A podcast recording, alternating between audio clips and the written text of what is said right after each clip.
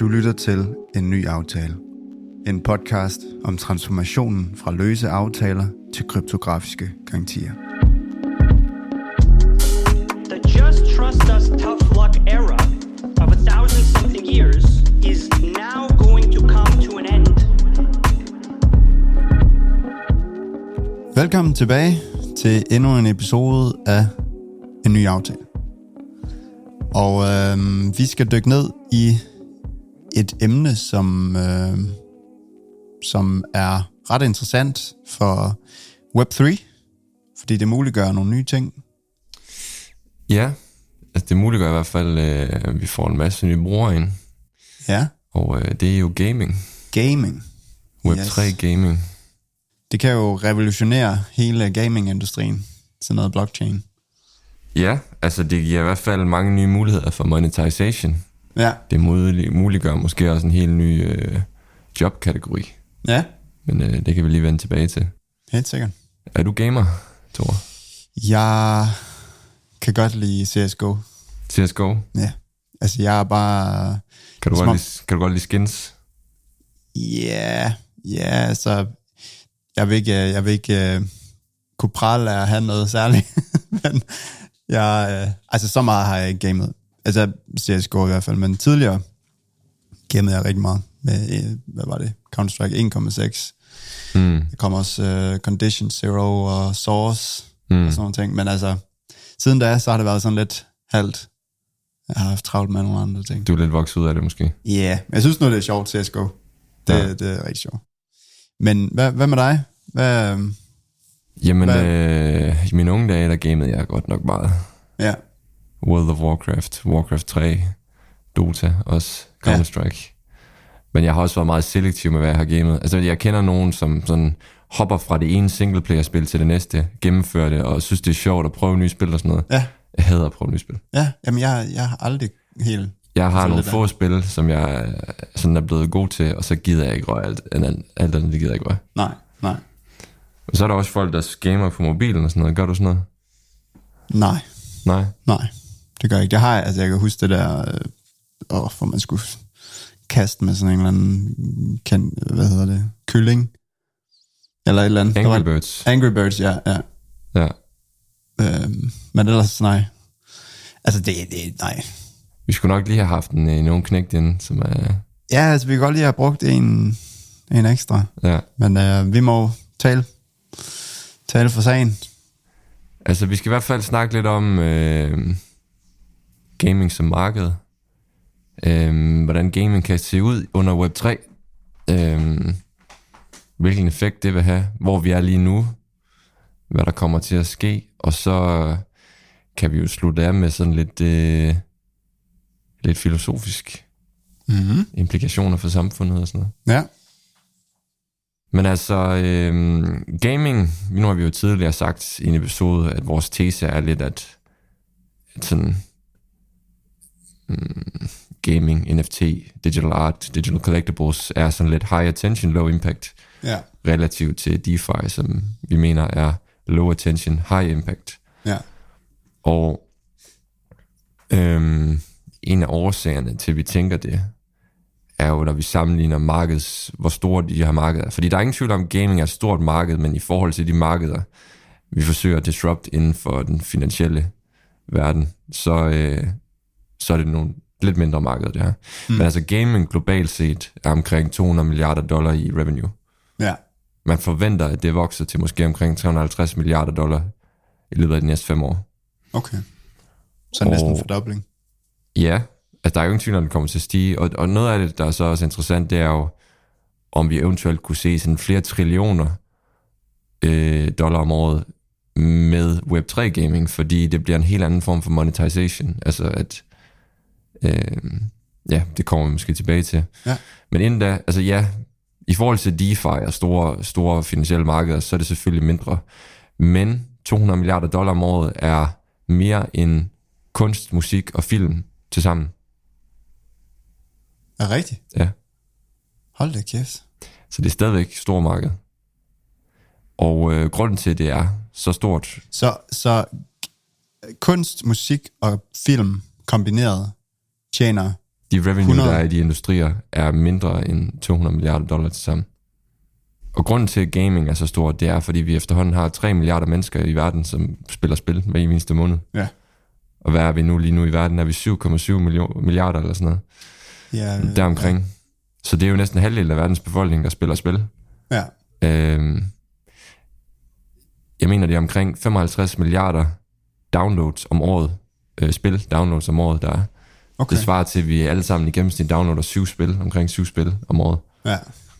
Øhm, så det er jo, altså, det der er interessant mest er egentlig ikke, at det, det er det her med, hvor mange mennesker i verden, der spiller, og hvis du kan få dem til at spille et Web3-spil, så kræver det jo, at de har en wallet og sådan nogle ting. Og lige snart de så har det, så er de jo onboardet i Web3. Ja. Og det er jo spændende. Noget andet, der også er spændende, det er, at øh, nu er det ikke noget, jeg er så godt inde i det her, men øh, så vidt jeg kan forstå, så er der noget, der hedder IDFA i App Store for eksempel, som gør, at mange af de her mo- mobilspil, de, bliver, de tracker jo øh, de her reklamer, Ja. og de tracker, hvor mange gange de reklamer bliver set og så videre, og så tjener folk, der har lavet de apps, de tjener penge, efter hvor mange, der har set de, de reklamer og trykket på dem og sådan noget. Ja. Men den her IDFA, den er blevet fjernet fra App Store, så nu er det meget sværere for mobile apps at tjene penge. Nå. Øhm, okay. Det mener jeg, den blev, blev her i sidste år eller sådan noget. Ja. Øhm, så Web3 er jo en, en måde at monetize spil på. Det her med, at du kan tokenize de her in-game items og ting og sager. Helt klart. Ja. Øhm, og mange spiludviklere, de ser jo derfor mod Web3, fordi de ser en mulighed for, at, at der, der er ligesom flere forretningsmodeller lige pludselig. Ja. Og gamers er jo, hvis man skal generalisere lidt, så er de jo vant til at handle med virtuelle penge. De spekulerer i in-game items, og de kan også finde på at bet på kampe i turneringer og sådan noget. Ja. Så det er jo sådan lidt folk, der i princippet øh, er tæt på kryptospekulanter og investorer. Ja. Ja. Det er jo ikke så langt væk for dem at skulle have en øh, wallet og have nogle øh, forskellige kryptovalutaer. Og, Nej, og der er jo også mange spil, hvor, du, hvor det handler om at have nogle penge, og kunne noget med de penge, og dit og dat. ja, det er det. Så et eller andet sted at kunne lave det til rigtige penge, og mm-hmm. ikke bare sådan ind i spillet. Mm. Det giver jo meget god mening. Men der er også mange, der sådan, nu mærker man i hvert fald lidt i, i DeFi-verdenen, sådan at, at man, sådan nogle DeFi OG's for eksempel, de kigger lidt på de her spil, de her kryptospil, og så tænker de, øh, kæft noget lort, eller øh, kæft for kedeligt, eller Ja. hvad, altså, hvad, hvad er det her til? Og det er også vigtigt at forstå, at de her nye spil i Web3, det er jo ikke lavet til krypto OG's. Det er jo ikke spil, der er lavet til dem, der allerede er i krypto. Det er spil, der er lavet til dem, der spiller spil og ikke er i krypto. Ja, ja, Så det handler om onboarding af nye brugere. ja. Nu hørte jeg fra en øh, sådan venture capital firma, at som får 3-4.000 pitches om året nu inden for Web3, og 60-70% af de pitches, det er games. Okay, Så 60-70% af alle dem, der kommer og vil lave et eller andet projekt inden for Web3, det er spil ja. i- inden for der, inden, altså dem, der kontakter dem. Så der er rigtig meget udvikling der. Ja. Og øh, de fleste af dem er Ethereum Layer 2 spil. Ja. Det er projekter, der kommer og siger, at vi vil launch på Ethereum Layer 2. Um, øhm, og ifølge de her folk fra den her venturekapital, øh, venturekapitalfirma, venture firma, så i forhold til deres, nu allokerede de, de åbnede, de rejste nogle flere penge, jeg tror det var 400 millioner dollar, hvor de allokerede 200 millioner dollar til Web3 Gaming, og var en af de første venture til at sådan fokusere på det. Og øh, i, følge, i forhold til, hvad de har fundet, så kommer der rigtig, rigtig, rigtig mange spil i, i første kvartal af 2023. Så sådan nogle spil, de tager jo lang tid at udvikle, Ja, og de kan jo have været et år eller to undervejs nu i udvikling. ja, Og øh, det er altså i starten af næste år, at der kommer rigtig, rigtig mange nye spil, der bliver launchet. okay. Øhm, en lidt interessant ting, de sagde også, det er, at DeFi pitches er dalende. Og det er jo det her, vi har snakket om tidligere, øh, at der sker en konsolidering inden for DeFi, hvor man har haft rigtig, rigtig mange projekter, og de her venture capital firmaer har sådan lidt kastet en masse mudder mod vejen for at se, hvad der vil stikke. Ja, Og nu er der nogle ting, der stikker. Og så tyder det lidt på, at de protokoller, der ligesom dominerer deres kategorier, jamen, det er lidt vinderne. Ja, Og øh, der er ikke rigtig sådan brug for, der er, ikke sådan, der er ikke så meget plads til, at nye projekter kan komme ind og lave noget revolutionært længere. nej, Hvor det er mere i gaming, at det er muligt nu at komme ind og, og ligesom skabe noget helt nyt. Helt klart. Det der er et klart tegn på, øh, ja, at der er nogen, der er ved at, at blive, blive vennerne inden for DeFi. Ja. Og det betyder heller ikke nødvendigvis, at de produkter, de er ude med nu, de teams, at det er det endelige produkt. Men det, at man har nogle solide teams, der er godt fundet, der har ekspertisen osv. osv., øh, at de ender måske nok med at vinde. Når, altså, mange, altså, mange gange så handler det også bare om at overleve længe nok til, at konkurrenterne ja. dør. Ja, Altså, ja, så. Hvis man sådan skal tage temperaturen lige nu, så er Web3 gaming jo overhovedet ikke rigtig taget fat. nej, Vi har haft nogle Web3-spil, som sådan kortvarigt har gainet lidt traction. Men typisk så har de spil været sådan lidt, du har haft en random number generator, så har du haft en user interface, og så har du haft noget spekulativ tokenomics, og det er det spil. Ja, Men det er jo ikke det spil, der er sjovt. Altså det er jo ikke... Det er der, der, hvor man skal hen, det er jo, at man skal hen der, hvor folk, de, i stedet for play to earn, så er det play and earn, mm. som så mange snakker om. ja, Vi skal derover, hvor man kommer fra spillets øh, sådan spilleværdi, ja, sådan at vi får nogle bæredygtige eller sustainable spil, hvor der, de bliver ved med at være sådan, have sustainable spilleværdi. ja, De bliver ved med at være sjovere at spille ja, og tiltrækker folk, fordi de er sjove at spille. Så jeg tænker, eller det, det folk tænker, nu skal jeg ikke tage for meget credit, det, det, folk tænker, det er, at det vi egentlig har brug for, det er, at spilleudviklere i den traditionelle spilverden, de skal komme med ind og lave nogle Web3-spil, fordi det er dem, der forstår sig på at lave gode spil. ja, helt klart. Og helt hvis du tager bare Web3-udviklere, der ikke har forstand på spil, der forsøger at lave spil, så laver de netop bare et eller andet, en random number generator med en UI med noget spekulativ tokenomics, Ja, som kan spekuleres i på kort sigt, men ikke er et egentlig sjovt spil. ja, helt klart. Så-. Ja, vi skal have fat i de der, de, de, de rigtige spillere der, Ja. øh, inden for gaming. Og det kan jo både være i forhold til etableret spil, som integrerer med Web3. Ja, Nu nævnte du for eksempel, at du spillede CS. Det kunne jo være, Steam vil lave, eller Valve, hvad de hedder, Valve vil lave en integration med Web3. Det, det tror jeg ikke umiddelbart, de er i gang med lige nu. Men, øh, men det kunne være sådan noget, man så. Det kunne også være, at man så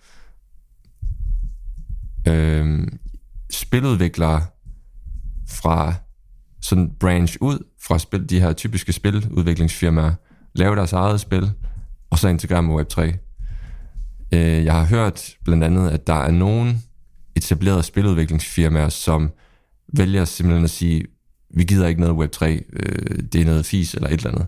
ja, Og så sidder der nogle spiludviklere, der rigtig godt kunne tænke sig at lave et eller andet med Web3, men er nødt til at sige deres job op og gå ud og starte deres eget. ja, Så man kommer nok til at se nogle nye spiludviklingsfirmaer, som sådan bliver de her nye powerhouses, der bare øh, bliver gode til at lave spil, ind- der er integreret med Web3. ja.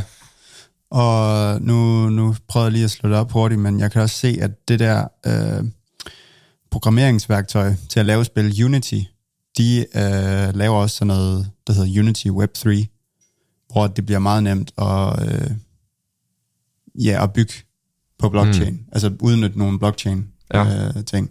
Ja. Så det er også noget, der ligner den, den bro der mellem, at der er ved at blive lavet værktøjer for sådan nogle, sådan nogle ja, spilprogrammører, mm. at de kan nemt sådan tilgå Ja, sådan noget blockchain. ja. Jamen, jeg, jeg tænker også helt sikkert, at der er brug for et eller andet infrastruktur, Ja, der gør det nemt. Men jeg skal ærligt indrømme, at jeg er faktisk ikke sådan, jeg har ikke overblik over det infrastruktur, som eksisterer lige nu, og særligt ikke i forhold til investering. At, altså, altså om der skulle allerede nu være noget, nogle dominerende protokoller eller værktøjer eller platform, som er værd at investere i, hvor man sådan kan se, at okay, der er en mode, der er et stærkt team, der er øh, ligesom sådan en klar long-term value i det, de laver. Det, det skal jeg ærligt om, det er bare ikke, det er jeg ikke inde i. nej. Det er, Så øh, nej, der er desværre ingen øh, guf til lytterne på den front. nej. Men, øh, men jeg tænker også, at man er eksponeret over for gaming, bare ved at holde øh, for eksempel et Ether, eller holde Link, eller holde noget, noget af det infrastruktur, som i forvejen skal bruges i alt Web3. Ja, Helt sikkert. Men jeg tror faktisk, at hvis man kigger på, hvem der er de dominerende sådan spilprogrammører i den traditionelle forstand, ser om der er noget, de er ved at bygge i sammenhæng med et eller andet inden for blockchain. Øh, i Ja. ja. blockchain-verden, om, der, om, om man kan se noget, de begynder at... Men der, men der tænker jeg bare, at udfordringen er, at det er så early stage lige nu, at der er high risk, high beta i de 100. investeringer, og, Ja, og at i og med, at Web, Web3 Gaming er så high attention, ja. så er der en høj spekulativ premium på alle de ting, der kommer til at være i gaming. ja, Så, så det, jeg tror, det bliver svært at finde sådan en rigtig god value i de der specifikke Web3 gaming infrastruktur plays der. Altså det, 100. det skal man bare være opmærksom på. Jeg tror, det, det er dårlig risk-reward umiddelbart. Men igen, sagt uden at, uden at have noget særligt godt overblik over det. Ja, Og øhm, de her games kan jo være Web3-spil på flere forskellige måder. Fordi som eksempelvis med Counter-Strike, eller så mange andre, de fleste spil er jo i princippet in-game items, der er tokenized, tror jeg, man ja. Vil sige. Altså så kalder man det et Web3-spil, men det er jo ligesom egentlig en, et spektrum, hvor det kan være mere eller mindre Web3, fordi du kan også have et Web3-spil, hvor, hvor næsten hele spillet er on-chain. Altså, hvor hver eneste gang, du skal lave en action i spillet, så skal du lave en on-chain transaktion. ja, Men det er klart, altså, det fungerer jo heller ikke, øh, det kommer an på, hvad det er for et spil. Altså, hvis nu for eksempel, du skal have poker on-chain, mm. så skal det være sådan, at alle de beslutninger, du tager i poker, de er on-chain. ja, Så hver gang du vil call, eller bet, eller raise, eller fold, så er det en on-chain transaktion. ja, Og det er jo, i for, det er jo noget, der vil...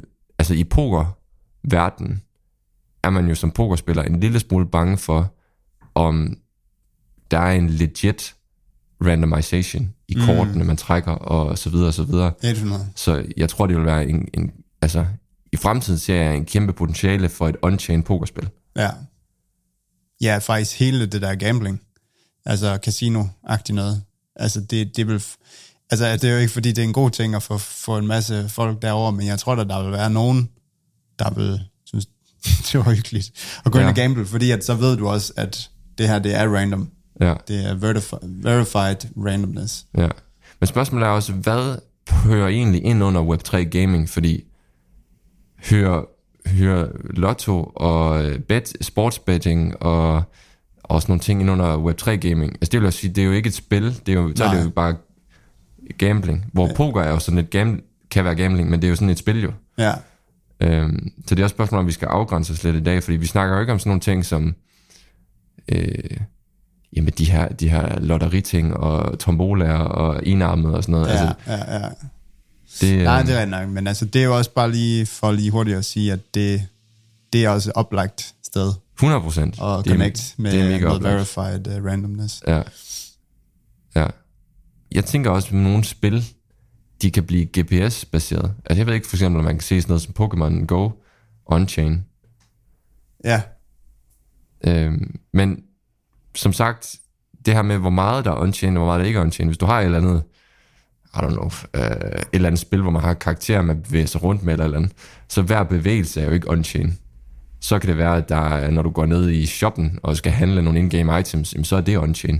ja, Så det er sådan lidt, det bliver et spektrum mellem, hvor meget der er on-chain og hvor meget der er off-chain. ja. Og øh, jeg synes jo, det kunne være fedt, hvis man så, altså, sådan de højeste kvalitetsspil, vi har i dag, dem som, du ved, er mest populære på Steam, dem som er mest populære inden for øh, sådan competitive øh, gaming-agtigt, om det er sådan noget som League of Legends, Dota, Counter-Strike, øh, Valorant, hvad ellers der findes, hvis sådan nogle ting kunne blive øh, Web3-integreret, så, altså, men i princippet, hvis bare der er nogle få spil, nu, hvis bare der er nogle få spil, der bliver Web3-integreret og får noget traction, så snakker vi jo altså meget hurtigt millioner og millioner af nye brugere i Web3. Ja, Der skal faktisk ikke så meget til. ja, Øhm, noget man kan være bange for, og apropos vores seneste afsnit, det er, at der kunne godt komme en masse hacks. Fordi at vi, hvis vi får en masse traditionelle spiludviklere ind i Web3, så er det ikke sikkert, at de har så meget forstand på Web3-udvikling, og så kunne de komme til at lave noget, hvor der sker en masse hacks. ja. Altså faktisk, så, så kan det godt være, at altså, det skal nok foregå i sådan ret, øh, øh, altså i fællesskab med nogle Web3 developers, Ja. ja. og lave sådan et spil der. Og om ikke andet, så måske lave sådan nogle, sådan nogle værktøjer, hvor det er meget begrænset også. Hvor det er meget sikkert, sikker måde at bruge det på, Ja. så du ikke ender med at kunne fuck det op. Altså sådan netop lidt, noget en, lidt en Apple-agtig struktur, sådan at du ved, sådan en MacBook og en iPhone er jo sådan rimelig sådan idiot-proof. Men det du tænker, det er også, ligesom vi snakker om, at der kan være infrastruktur til spiludviklere. Så hvis de skal bruge et indgående item til deres spil, du ved, så er det bare plug and play, hvor du bare lige sådan, tager nogle templates, og du klikker, og det fungerer og sådan noget. Ja, Den slags. Så man ikke skal til at kode alt fra bunden. ja, ja. Øhm, men faktisk så, Framework Ventures, øh, de har nævnt, at de arbejder slet ikke, det er dem, der har allokeret de der 200 millioner dollar til at investere i Web3 Gaming. ja. De arbejder slet ikke med projekter, der ikke samarbejder med Unify, Immunify, som er Immunify. Immunify, som er et sted, hvor du kan gå ind og lave bug bounties til dit, din udvikling. Så hvis du har et Web3-spil, så kan du være medlem af Immunify, og så er der en masse øh, white hat hackers, der kan forsøge at ødelægge din, øh, dit spil. Og øh, hvis de ødelægger dit spil, så får de, skal du betale dem en bounty. Og øh, så er det en form for auditing af dine kontrakter. Jo. Så i stedet for at du betaler et auditing firm, for at de tjekker alt igennem og siger god for det, så kan du også bare betale en masse hackers for at prøve at hacke det. Og hvis de ikke kan hacke det, så ser det nogenlunde godt ud. Okay, okay. Vildt nok. Øhm, så de, de har sådan, alle projekter bør arbejde med dem, har de Ja. sådan sagt. Øhm, men altså, det bliver jo spændende. Øhm, Det er noget, man skal holde øje med. Altså, hvad der, hvad der sker udviklingerne der. Altså, fordi jeg kunne godt forestille mig i fremtiden, at der kan komme nogle, nogle, nogle ting ud af det. Altså, om ikke andet noget værktøj. Altså, altså, det er jo fedt at investere i infrastruktur og noget værktøjer. Og det kan også være, at der kommer noget inden for gaming, der sådan prøver at samle nogle ting og gøre det nemt. mm, Og det, det, for mig så er, det sådan, så er det fedt at holde øje med sådan noget der. Øhm, men jeg indrømme, jeg, jeg er personligt meget svært ved at vurdere. Jeg synes, jeg synes DeFi er meget nemmere for mig at forstå. ja, Altså hvis, hvis, du, hvis du kommer og siger til mig, at der er den her developer tooling platform, du kan bygge spil på, og der er de her spil, der bygger på dem. Øh, altså jeg, jeg er svært ved at vurdere, hvilken platform, der er bedre end anden platform. Altså, Ja. ja. jeg, Ja, jamen jeg ved, jeg ved det sgu heller ikke. Det, skulle, det ville være sådan en situationsting. Altså hvis man kunne, hvis man kunne se et eller andet, der var ved at samle sig lidt. Ja, Men altså, der er jo også, jeg snakker en, en masse om alt det der metaverse. Øh, altså Metaverse er jo lidt sjovt, fordi Mark Zuckerberg og Facebook forsøger lidt at tage patent på ideen om Metaverse. Mm. De forsøger jo lidt at fortælle verden, at Metaverse, det er vores lille verden, hvor du kan tage nogle briller på, og så kan du gå hen og besøge dine venner og sådan noget. det, har, det, har, det, har aldrig været, det har aldrig været her før. Øh, Oculus og alt det her, det, vi har aldrig set det før, som me- metaverse, de, eller som meta, de har tænkt sig at gøre. Det bliver noget helt, helt andet. Altså, det er bare sjovt, fordi de prøver at tage lidt, de prøver at tage lidt patent på det, uofficielt, altså hvor at, det er jo ikke dem, der har metaverset. Nej, men jeg tænker, hvis man, hvis man synes, at det er Metaverse, så tror jeg faktisk, Oculus er den mest sådan udviklede virtual reality, Jamen, der det er det. findes. Ja, Men jeg tror, hvis du spørger mange folk i Web3 eller DeFi, så vil de sige, at det er ikke Metaverse, det der. Metaverse, det er jo Web3. Metaverse, det er, at du ejer din egen data. Det er, at du ejer dine egne assets. Det er, at det er permissionless. Det er censorship resistant. Det er Metaverse, det er Web3.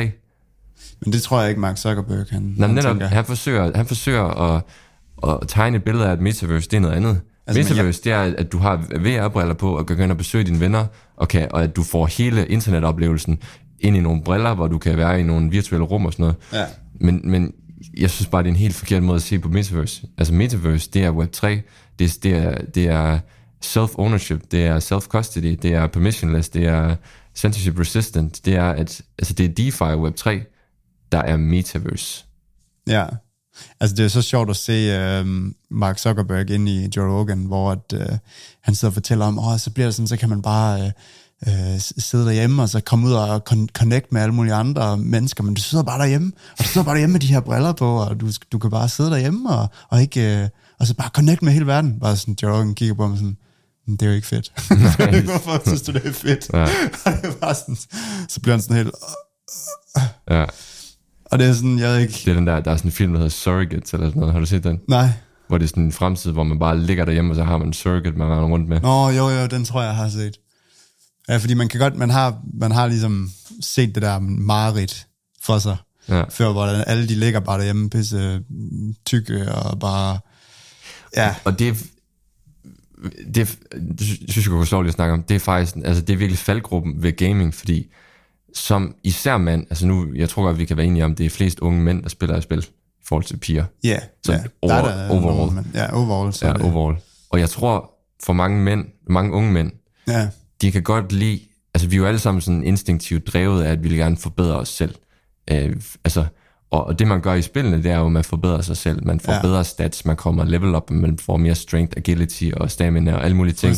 Og du får mere items og akkumulerer ressourcer og klare missioner og sådan noget. Og det er jo sådan noget, der snakker til os virkelig instinktivt. ja, det er jo det, liv er, Ja. i ba- altså Men, basically. men det, det er netop det, at når du så gør det i spillet, så får du, sat, så får du tilfredsstillet det instinkt, Ja, hvor i virkeligheden så forbedrer du dig i en eller anden spilverden, der ikke har nogen betydning egentlig i den virkelige verden. ja, Hvor dem, der ikke spiller spillet, de forsøger at forbedre sig selv i den virkelige verden. De forsøger at gå i fitness, de forsøger at gøre, få en uddannelse og få et job og få flere penge og, og gøre sig selv klogere og alle mulige ting og sådan noget. Ja. Altså det er jo på samme princip, at du har en karakter, du skal forbedre dine stats, du skal akkumulere ressourcer, og du skal klare nogle missioner i livet. ja, Og det er sådan lidt farligt at, at være fanget i sin identitet inde i en verden, hvor man arbejder på alle de ting, og så det i sidste ende bare sådan, så kommer der et nyt spil. Ja, og det er alt, hvad der foregår inde i et spil, er jo basically fuldstændig lige meget. Men hvis din personlige, som et menneske, behov bliver opfyldt, at fordi din hjerne ligesom tror, jamen du er ved at opfylde alle de her behov, du har, mm.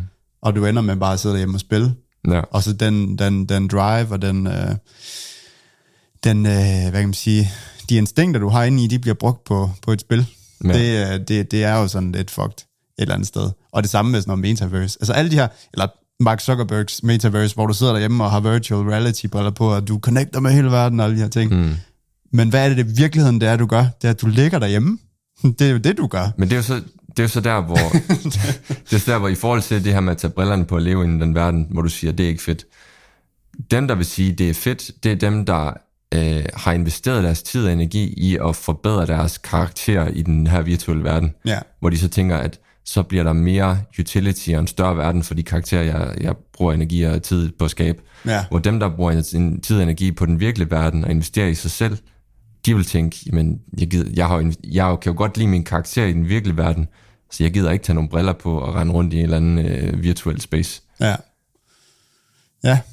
Jamen, altså, jeg, altså ligesom med, med meget andet, med sociale medier og øh, film og alle mulige ting, man kan fortabe sig lidt i. Altså, så, så sådan noget virtual reality, det kommer bare til at tage det til next level. Men det er jo ikke for at sige, at alle kommer til at, at være sådan, for, for Nej, slugt nej. af det. Men det er bare, det kommer helt klart til at være sådan en, øhm, sådan lidt ligesom, at folk de lever lidt på deres sociale medier. Altså folk identificerer sig Ja. ja. meget med, hvordan du ser ud på sociale medier i dag, og det er jo på grund af, at ja, de tiltag, der er lavet for, hvordan vi skal være, og hvordan det er set mm. på i samfundet, at man, man skal være aktiv derinde, for at du er aktiv i virkeligheden. Altså det er jo sådan lidt, så det samme kommer der nok til at være nogen, der er meget fordybet i. Altså, Men der kommer også til at være en måde. For mig, og sådan noget, jeg var jo meget fordybet i World of Warcraft, dengang jeg var helt ung. Ja, Og det var jo svært nok i sig selv at slukke computeren og gå ud i den virkelige verden igen. Ja. Altså det var sådan virkelig afhængighedsdannende. ja, Og øh, det var jo ikke de vildeste grafikker, og det var ikke det mest udviklede spil i forhold til, hvad der findes i dag. Mm. Og man sad med en mus og en tastatur og en skærm. ja, Hvis den unge generation lige pludselig har et, et full bodysuit med sensorer på, og, øh, og nogle, nogle briller, der bare virkelig er ultra HD, ja. der kan tage dig hvor som helst hen, så tror jeg, de er endnu sværere at tage af, Specielt end hvis det er at slukke computeren. sådan en ung hjerne, der stadigvæk er ved at udvikle sig. Ikke? Mm. Altså, så, så er det lidt spændende, hvad konsekvenserne kan blive der. Altså, det, det, det, er, det, det eneste, jeg vil, er bare bange for, det er ligesom, om du slukker den, den tørst på at gøre noget i det virkelige liv, fordi at du får den slukket i gamingverdenen, eller i virtual reality, eller hvad fanden det er. Altså, det synes jeg, det er sådan basically der, den er. Og det er der jo et eller andet sted ikke nogen tvivl om, at til en eller anden grad, så er det jo det, der sker. Ja. Ligesom at det er det, der sker, hvis unge drenge, de ser en masse porno, i stedet for at gå ud og snakke med nogle piger. Ja, Altså, ja. Ja, og- man bruger en masse tid på sine sociale medier, som er både øh, piger og drenge og alt det mm. der, så, så tænker du ikke på sådan, okay, men der er måske nogle andre ting, man kunne arbejde på, som var lidt vigtigere i mødet med mennesker. Altså sådan, altså det er bare, jeg ved ikke, der, men det er jo ikke, det er jo ikke fordi det er mange mennesker, det er bare, der er nogle mennesker, de for, de for dybt, de bliver fortabt i de der ting, ikke?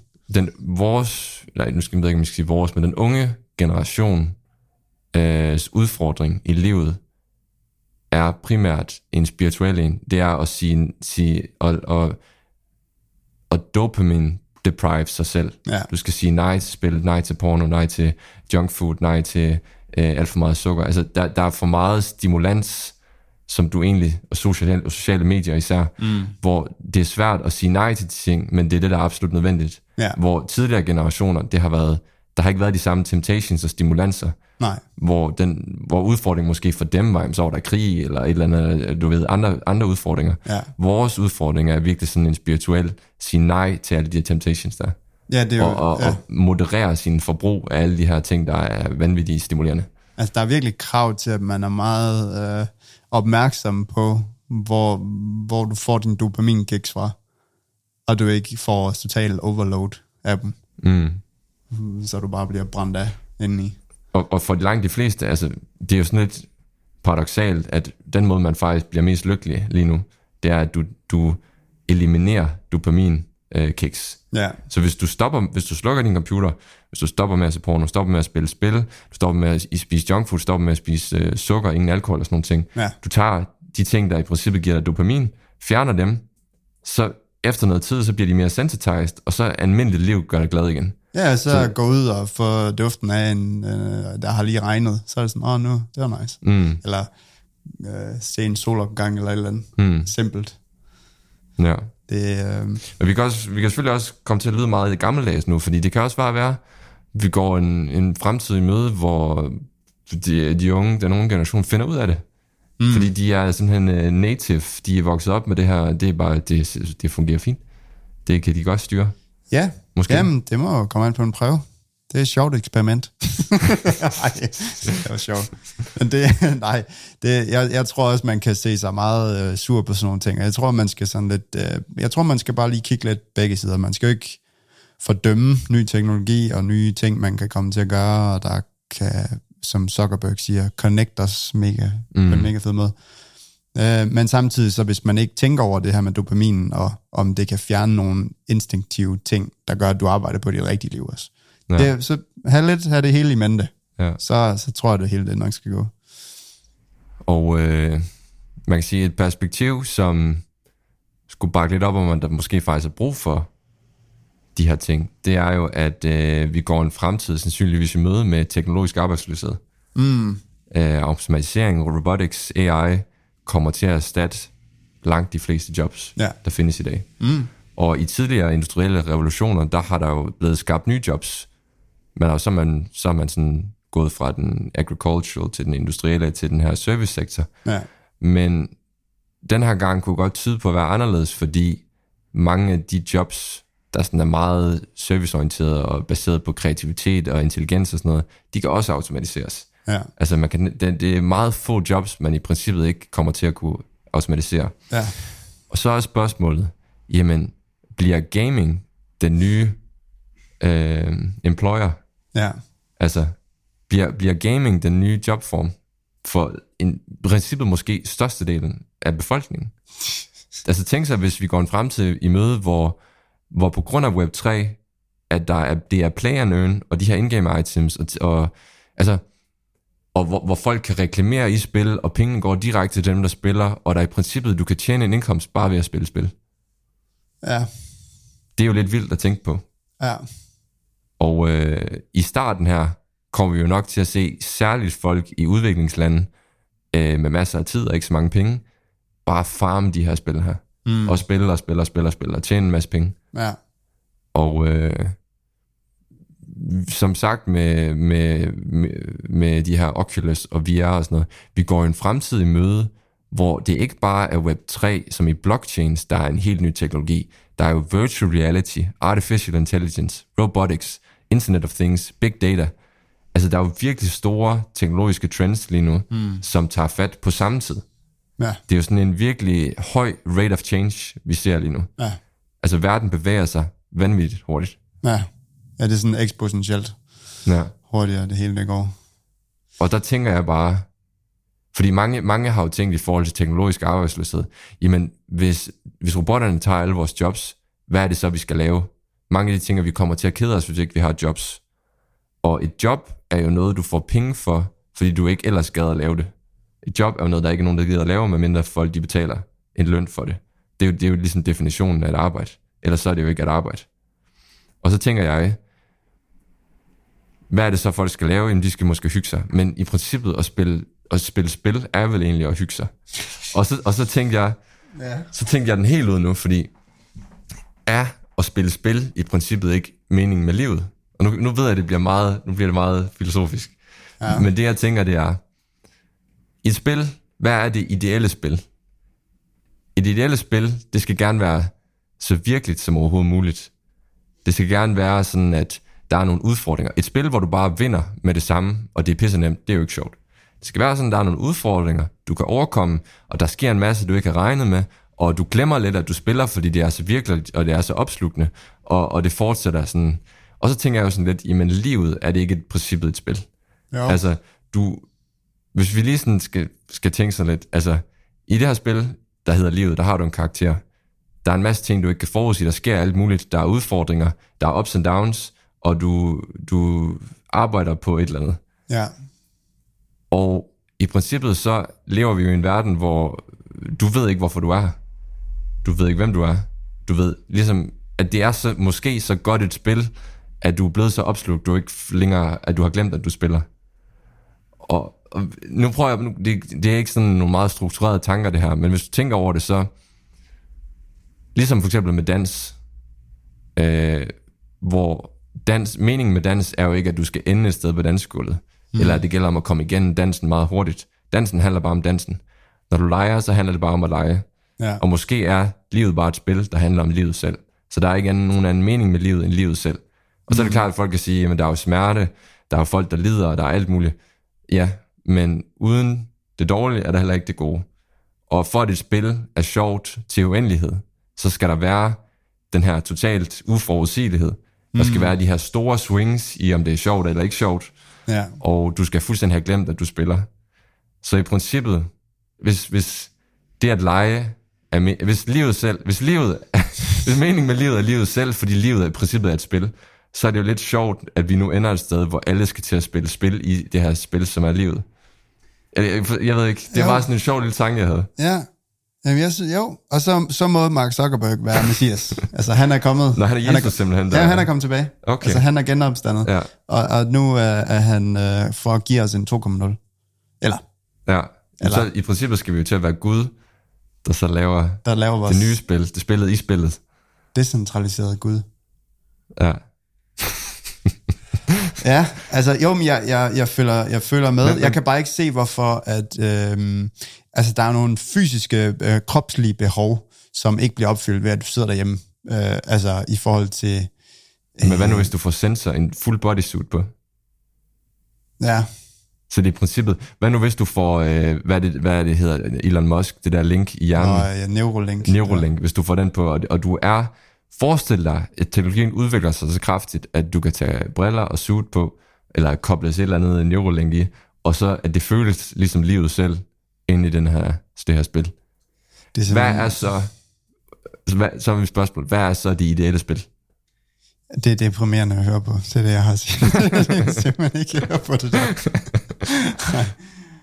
Ja, nej, men jeg kan godt... Jeg kan godt øh, jamen, jo, altså det ideelle spil, det er jo øh, det, er det der med, at man ikke ved, hvad der sker. Og så går man ind i sådan et Ja. spil. Altså det er jo, livet er jo det ideelle spil. Fordi Alan Watts, nu ved Ja. jeg ikke, hvor meget tid har vi, hvor meget har vi igennem? Jo, vi har, vi har noget tid. Okay. Fordi Alan Watts, han har jo det her tankeeksperiment, hvor han Ja. siger, forestil dig, at du hver nat kunne drømme 80 år, og du kunne fuldstændig selv styre, hvad du ville drømme. Ja, Så siger han, måske vil du starte med at drømme, øh, at du rejser verden rundt, og du får de vildeste oplevelser, og du hører det flotteste musik, og spiser det lækreste mad, og har en masse sex, og det hele, du får alle pengene i verden, og du har alt luksus. Okay, så vil du prøve det nogle nætter, og så Ja. vil du tænke, okay, jeg skal prøve et eller andet nyt. Så vil du prøve at tage på eventyr, og du vil slås med nogle drager, eller et eller andet, whatever nu du kan finde på. Mm. Og du vil prøve alle aspekter af, hvad du, hvad du kan, hvad livet tilbyder. Ja, altså, du vil også prøve at leve et mega ringende liv. Nå, men det vil du nok ikke helt nu. Fordi i starten, du elsker bare de her, de her glæder, store glæder. Ja. Men så er du nået til et eller andet punkt, hvor det bliver lidt kedeligt. Det bliver lidt kedeligt, og øh, At det bare er godt. alt det er bare godt. Ja. Og så kan det være, at du tænker på et tidspunkt, prøv lige, jeg prøver lige, hvor, hvor der kommer en overraskelse. Sådan en, sådan en ting, jeg ikke lige har planlagt selv. Ja. Og så, prøver du, og så vil du vågne efter de fire, og så tænke, wow, det var fedt. Mm. Og så vil du tænke, okay, hvad kan jeg måske mere gøre? Øh, og så vil du tænke, hvad nu hvis jeg prøver at drømme, at jeg ikke ved, hvad der sker? Så jeg, jeg har ikke selv planlagt det nu, jeg ved ikke, hvad der kommer til at ske. Og så vil du sådan tænke, wow, det var fedt. Det var bare, det var spændende. Mm. Og så vil du sådan tænke, hvordan kan jeg tage den så langt ud, det her element af, at det bliver spændende? Hvordan kan jeg tage det element helt ud? Og det vil du så, det vil du så til sidst beslutte dig for, okay, nu har jeg tænkt mig at drømme 80 år, men jeg har tænkt mig at glemme, at jeg drømmer. Og så kan du så spørge dig selv, jamen er det i princippet ikke det, du gør lige nu? Du, Jo. du er endelig sted i livet, hvor du ikke aner, hvad der kommer til at ske, og du, har, du, ved, du ved ikke, at du er i det her. Ja. ja, men det er jo, hvis man, hvis man kunne vælge selv, hvordan ens liv skulle være, og at øh, du havde så mange gange til at gøre det, så det ultimative, det er i sidste ende, er det ultimative, ultimative sjove at opleve, det er ikke at vide, hvad der sker. Ja, Det er jo det sjoveste liv. ja. Ja, det er det sjoveste for, hvis man er Gud. Ja. Hvis, man er, hvis man selv kan vælge, så er det ikke at vide det. Så i den her buddhistiske, eller hvad man skal kalde det, syn på livet, så er vi jo 7,7 milliarder mennesker i verden. Det er ret mange spil i princippet. Ja, Og for at det bliver ved med at være sjovt, og der har jo været mange generationer, jeg ved ikke, hvor mange mennesker, der har levet på jorden i, i den her lang tid, ja, for at det her spil hele tiden er sjovt, så er det jo netop, som du siger, at man skal prøve at være den hjemløse. Mm. Man skal prøve at være, øh, I don't know, en eller anden, øh, en eller anden der er flygtet ud af Nordkorea og været øh, et eller andet. En eller anden, der blev tortureret i Afghanistan. En eller anden, der har mistet et eller andet. Eller du ved, selvom de lyder meget ekstreme, så for en gud, der leger med så mange spil her, så, øh, altså jeg ved om nu, er vi- nu er vi godt ikke langt væk fra Vi er langt en ny det. aftale, men altså, der var ikke så meget øh, gods på vores spil, så nu prøver vi lige at tage den lidt andet sted hen også. Ej, men det, det er meget fint lige at filosofere lidt over. Øh, jeg synes i hvert fald bare, det er interessant, at det at spille spil i princippet kan blive et job. Ja, jeg synes, det lyder deprimerende, men altså... Men hvad Det- nu hvis det er uden VR-brillerne? Og det er Øh. folk, der bare sidder foran en computer, er det så stadig deprimerende? Ja, jeg ved ikke, jeg synes, man skal gå ud i skoven. Altså, ærligt talt. Gå ud i skoven og lave noget af noget træ. Altså, så hygger man det. Hvis du ikke har et job, så bliver betalt for at lave noget eller andet i skoven. Men hvad nu hvis du tænker over, hvor mange sådan i den tredje verdens lande, som har meget få økonomiske muligheder, og så nu lige pludselig får mulighed for at spille spil, hvor de kan tjene en vestlig løn. Jamen, det giver mega god mening. Ja. Det giver mega god mening, ja. Nej, men jeg tror bare, jeg tænker på, sådan, hvis hele verden, det bare bliver sådan noget... Jeg tager næsten, Stop, stop. jeg tager næsten garanteret, når du får nogle børn engang, så kommer de og siger til dig, far, jeg vil være gamer. Ja. Jamen, jeg så godt ham der Gary, hvad nu han hedder, ham der... Den, Ga- Gary Vee? Ja, Gary Vee, der, at han er sådan, er forældre, der, der, der siger, at jeres børn ikke må få en telefon og en iPad, og, øh, før, når de er ved ikke, 6 år gamle, eller. I, I fraråder dem deres, øh, eller I fratager dem deres ekspertise på den her nye verden, bare sådan, Ja, det er også måske lidt ekstremt. ja, han er meget, altså han er bare sådan, du skal bare give dem lov til det hele, de skal blive eksperter på det her. Vil du have, at de bare sidder for en skærm hele dagen? Ja. Er, det, er det virkelig det? Altså børn, de ved jo ikke bedre. De gør jo bare det, der er allermest dopamin i. Ja. Så de, de, altså, du bliver nødt til at altså, Altså- have en lille smule ja. kontrol over dem. Altså du kan ikke bare lade dem fuldstændig, ja, Altså jeg vil sige, for mit vedkommende, så det at spille spil som ung, har været en god ting. Ja. Det har været enormt stimulerende intellektuelt. Jeg har blevet god til sprog, og mm. det har holdt mig væk fra ballader og sådan noget. ja, Men øh, det har også skulle modereres 100%. ja. Og jeg tror, hvis Det, jeg... der er en indre skam i det. det tror jeg, det er godt. det er fint nok, der er nogle indre skamme i ja. Visse ting. Sådan at du, du ved, det er ikke så godt, jeg gør det her så meget, men godt lige lidt, godt lige lidt alligevel. Men jeg tænker også, der er forskel på, hvad man spiller. Fordi hvis jeg havde en søn, jeg, jeg ville hellere have, han spillet World of Warcraft i princippet, end at han spillede Counter-Strike. Fordi Counter-Strike er jo ikke intellektuelt stimulerende på nogen måde, og det er jo bare folk, der sidder og råber sukker bliat til hinanden. Mm. Altså, Ja. Nej, men altså Counter-Strike for mig, det var rent, øh, jeg ved ikke, det var headshots. Skal Ja. ja. gå efter nogle headshots. ja. Og ikke fordi jeg tænker, at det fører til vold i den virkelige verden, det er mere bare, at du ved, der er jo ikke, der er jo ikke nogen strategi eller mission. Okay, der er lidt, men der er jo ikke sådan en mission, og du skal ikke læse en masse og sådan noget. Nej. Nej. Det er mere sådan en, din, din, din håndleds. Det er Ja. ja. sådan en håndleds. Hvor går du med dit håndled? Ja, Med musen. ja. Men, ja. Ja. men der er så forskel på det, og så sociale medier. Fordi der er jo ingen tvivl om nu, at den unge generation i dag, de er jo deprimeret og angst øh, til, jeg ved ikke, altså på Ja. grund af de her sociale medier. Ja. Så det er jo en anden ting. Men det er jo fordi, måden du kommer til begynder at se på dig selv, ændrer sig meget, når du sådan skal tænke på, hvad du er i forhold til din sociale medieprofil. Altså sådan, du kommer til at identificere dig så meget med, hvordan andre ser på dig. Det jeg tror bare, man bliver Ja, så intro... sammenligne sig selv med andre Ja, det er sammenligning. Ja, det er lige præcis det. Øhm, og jeg tror, man kommer til at tænke alt for meget over sig selv. Det er rent nok, Men folk det- de bliver for selvbevidst faktisk Ja, af det. ja, det er meget de- bedre at sådan have fokus på den, den ydre verden end sig selv. Ja, ja. Og ikke være så... Ja. Der er sådan, der er sådan en fuldstændig overfokusering på øh, en selv. Ja. Okay, altså, tror jeg. Og det er jo på grund af, at man ser sig selv på nettet. Altså, Ja. det svarer til, at du har et spejl. Du kigger på et spejl hele tiden. Altså, sådan, for, før der var spejle mm. i verden, så folk, de gav en fuck for, hvordan de, så ud. Mm. Altså, i dag, prøv, bare sådan en simpel ting som i dag, så er der seriøst øh, den der mulighed på ens kamera. Du ved, når du tager en selfie, så kan du vende det spejlvendt, eller du kan vende det ikke spejlvendt. Så, så det vil sige, når du kigger dig på dig selv inde i spejlet, det er faktisk ikke sådan, du ser ud. Det er sådan, du ser ud Mm, for ja. dig selv, fordi det er spejlet, men andre ser dig faktisk spejlvendt mm. for det. Og det er sådan, du rigtig ser ud, men du er vant til at se dig selv i spejlet, men det er fuldstændig omvendt fra, hvordan andre ser dig. Så det sjove er, at du vil gerne have et selfie-billede, og du synes faktisk, den måde, du ser ud på, ser mærkelig ud på et billede.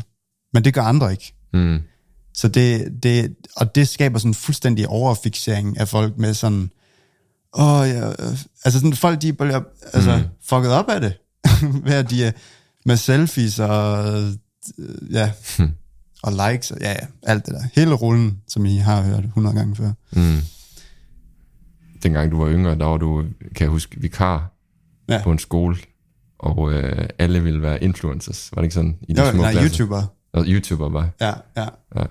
De der ja, børn, de vil bare være YouTuber. Men det er også det der med, at, vi har snakket lidt om, det der med at sige, at man vil være influencer. Mm. Er der ikke også nogen, der sagde det? Øh, altså, det var mest YouTuber. Okay. Men det er jo også en slags Men jeg har i hvert fald hørt det der med, at jeg vil være influencer. Ja. Og det er vildt bare ved at sige, at jeg vil være kendt, øh, uden at være kendt for noget. ja, jeg vil bare gerne have en masse følgere. Ja. Øh, jeg ved ikke, jeg ved ikke rigtig, hvorfor, hvordan de bliver det. Altså, Altså i mange tilfælde, så er det jo bare piger, der lægger billeder op sig selv. ja. Og så har nogle reklamer for nogle sko og sådan noget. Ja, og jeg tror mange af dem, de tjener ikke noget særligt på det. Altså det er jo, det er jo igen ligesom sådan noget gaming uh, competitively, så, uh, så er det jo sådan noget, det er jo cream of the, cream of the cup, at der tjener penge, ordentlige penge på det. Ja. Ja. Det er jo sådan virkelig, uh, kun hvis du er på toppen af toppen, at du Ja. får tjener gode penge på det. Ja. Men altså Web3 gaming... Web3! Ej, men altså nu er vi også langt ude. Altså, ja. Der er ikke nogen tvivl om, at det bliver, det bliver fedt at få onboardet en masse i Web3 gennem gaming. Et Alle de her folk, der ikke forstår DeFi, men som forstår in-game items, og få, få, dem, få dem lært, at man kan, man kan have kontrol over sin egen øh, penge og assets og sådan noget. Ja. Øh, det kommer til at være en net benefit 100% for verden. Ja. Altså, det kan slet ikke diskuteres. ja. Jamen på den note, så tror jeg, at vi øh, kom lidt omkring gaming og meget andet. Ja, og meget andet. Men øh, hvad hedder det? Hvis I har nogle... Øh, vi er jo ikke sådan... De, altså, vi er jo ikke helt så meget inde i det her, så, så hvis der er nogen af jer, der, der har nogle kommentarer eller noget, I kan uddybe for os, så må I meget gerne øh, kommentere. Jeg tænker også, at vi laver en episode mere med det her emne, hvor vi har nogle, en ekspert med ind. Ja, det kunne være fedt. Det var fedt. Og det kan Sådan- også være fedt, hvis vi er lidt uenige, fordi det, det er altid godt. Altså, jeg kunne helt klart godt bruge nogen, der sælger mig på øh, endnu mere på det. Mm. Altså, fordi jeg synes ikke rigtigt... Altså, jeg ved ikke... Jeg er Ja. ikke sådan... Og den, en ting, vi ikke rigtig har snakket om i dag, det er jo sådan noget med, hvordan almindelige virksomheder kan bruge det i markedsføring. at de gamifier forskellige ting og laver NFT'er og sådan noget. Ja, Men øh, igen, det må komme... Øh, ja, vi må have en ekspert ind og fortælle os. ja. En, der kan sælge os, Ja. sælge os ideen på det. Cool. Jamen, øhm, så er der vist ikke mere at sige end tak for, at I lyttede med. Og øh, God mandag. Ja, god mandag. The Just Trust Us Tough Luck era of a thousand something years